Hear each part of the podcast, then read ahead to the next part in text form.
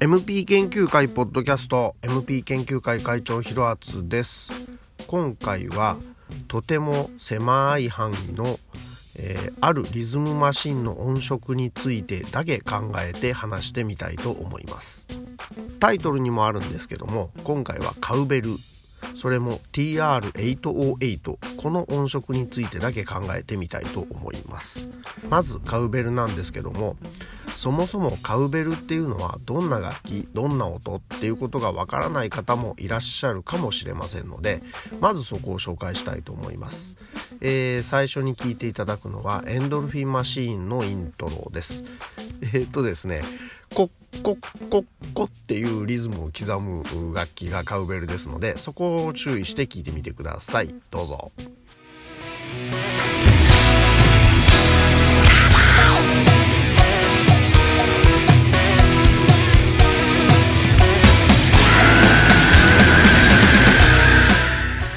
K1 でおなじみあの曲のイントロですが、えー、コッコッコッコっていうのが入ってたと思いますがそこがカウベルの音でございます。えー、ねよくおじいちゃんおばあちゃんの家なんかに行くと黄金糖っていうお菓子がありますがあの飴ですね。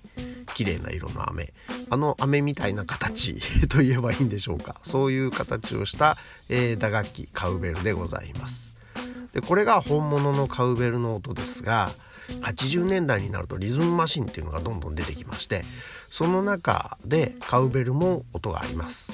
で今回お話しするのは TR808 と書くんですけども、えー、そのリズムマシンにとても特徴的なカウベルの音が入ってまして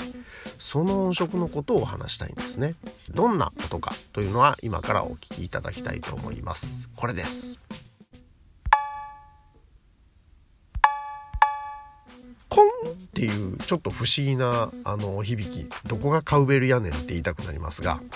この音色が TR808 のとても特徴的なカウベルの音です。リズムマシンっていうとですねプリンスといえばリンドラムですので他のリズムマシンはあまり使ってこなかったんですがこの音色をですね使っている楽曲がちょっとだけあるんですね。そのことを話したい。なんでまたこの音色のことだけを話そうと思ったかというとですね実は私この音色がとても嫌いなんです、えー、食べ物でいうと私セロリも大嫌いなんですけども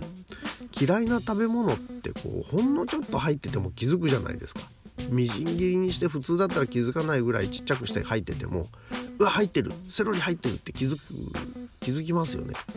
そんな感じでこの TR808 の音色もあんまり好きじゃなくてですね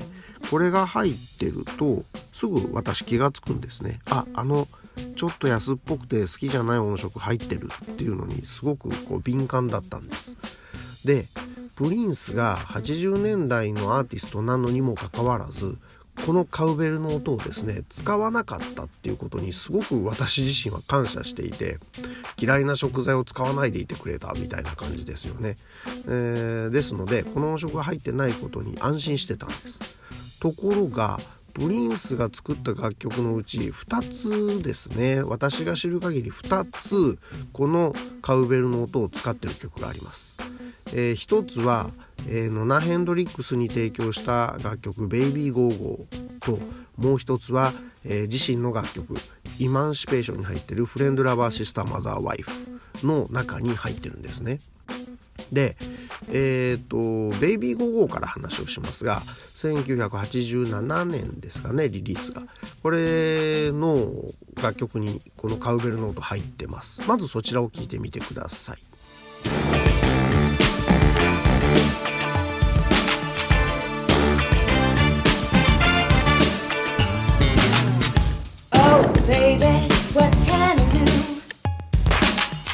You know I can't dance, that's me and you. はいこれがノナ・ヘンドリックスのバージョンですね。でえーと、ここにですねカウベルの音が入っててなんでかなっていうのは実はあの MP 研究会の本でも触れてはいるんですけどもまあ疑問だったんですね。なんでここで使うのかなあの私の嫌いな音と思ってたんですが、えー、後年プリンス本人の録音した、まあ、いわゆるオリジナルバージョンオリジナルトラックというのをブートで聞く機会がありましてそれを聞くとですねこの同じ箇所にカウベルノート入ってないんですねこちらも聞いてみてください。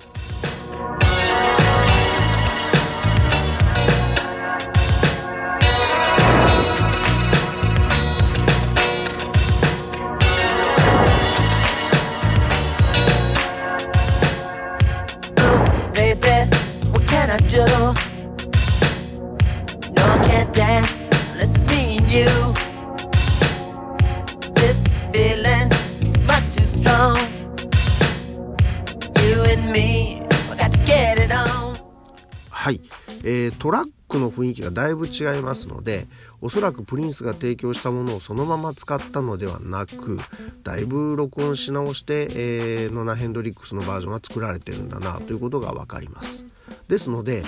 まあ、プリンスは使わなかった。だけどノナ・ヘンドリックス陣営がこのカウベルの音を足したんだな。ということが大体分かります。推測できます。のでちょっと安心したんです。プリンスあのカウベルの音やっぱり使ってないぞ。ってちょっとここで私は安心しました。なんですがもう一方、えー、フレンドラバーシスターマザーワイフ。これはもうマイテに捧げる曲ですけどもこの曲でおそらく唯一このカウベルの音を使ってるんですね。でここでついに使ってきたかって当時思ったのを覚えています。まあそこの使われている部分を聞いてください。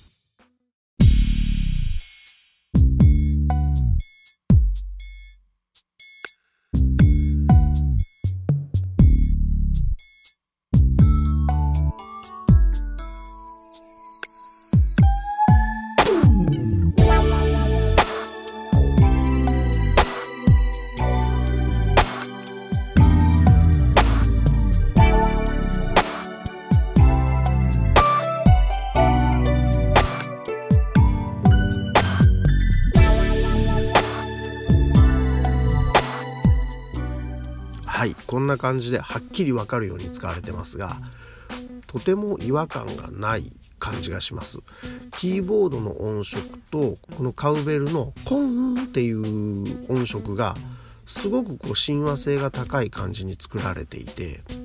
あの満を持してこの音が合うものを作ったかっていうふうに思ったんですね当時は。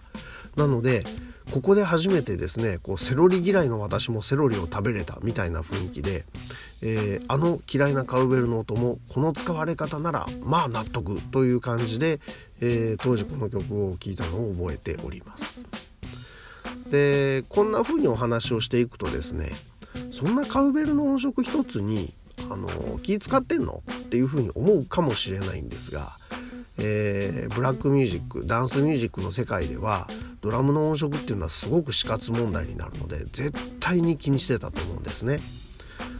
で、えー、私が今回言いたいのはその音色一つでいろんな可能性が広がっていくこともあるんじゃないかっていうことなんですよ。例えば、えー、ゲットオフなんですが、えー、ゲットオフのあの派手なスネアドラム分かりますかね？デレントンつくだんたかでーバーンダンつくだんたかってあのバーンっていうところですね。えっ、ー、と聞いてもらった方が早いですかね。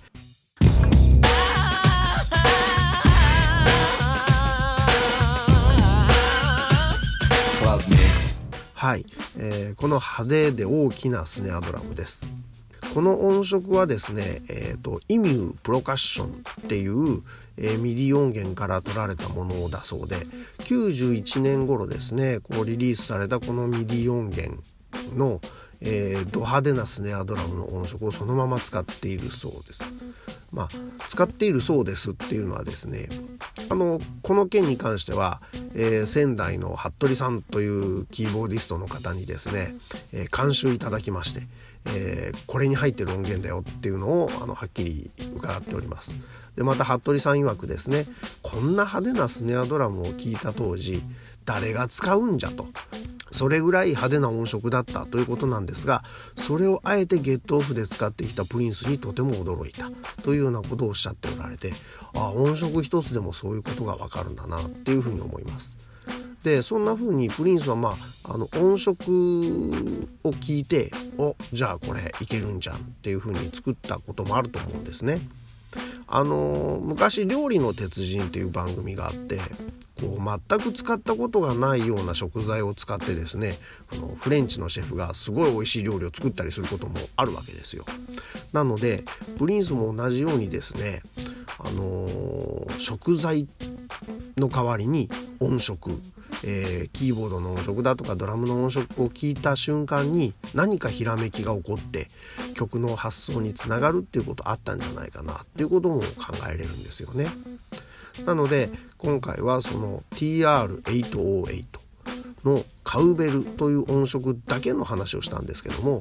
おそらくプリンスはですね80年代にみんながこぞって使っていたこの音色を聞いていつか俺もこの特徴的な音色をですね使いこなしてやろうって思ってただけどなかなかいいのがなくていい機会がなくて、えー、最終的には一番こう愛する人に捧げる曲であえて使ってきたっていうこの流れですよねおそらくこのカウベルが出てから10年以上かかってそれをやっと初めて使うっていうですねその流れがあったんだろうなと思うとすごく味わい深い音色なんじゃないかなと思うわけです。えちなみにですね服部さんから頂いた情報によりますとあのこの「フレンドラバーシスターマザーワイフ」の冒頭のカシャーンっていうあの派手な金属音みたいなアタックがありますがそれも、えー、TR808 のクラッシュシンバルの音だそうです、え、ちなみにこちらも聞いてください。はいこんな音色でした、えー、今回はですねちょっとこう機材的なお話があったもんですから個人的に、あのお願いしてですね、えー、仙台の服部さんにちょっとこういう呼び方でいいの？こういう表現でいいの？っていうようなのを監修いただきましたが、まあ、このカウベルについてお話をさせていただきました。今回はだいぶニッチなところのお話をしましたがまた次回もですねちょっと変わった視点でお話ができたらと思っております。今回はここまで。ではまたよろしくお願いします。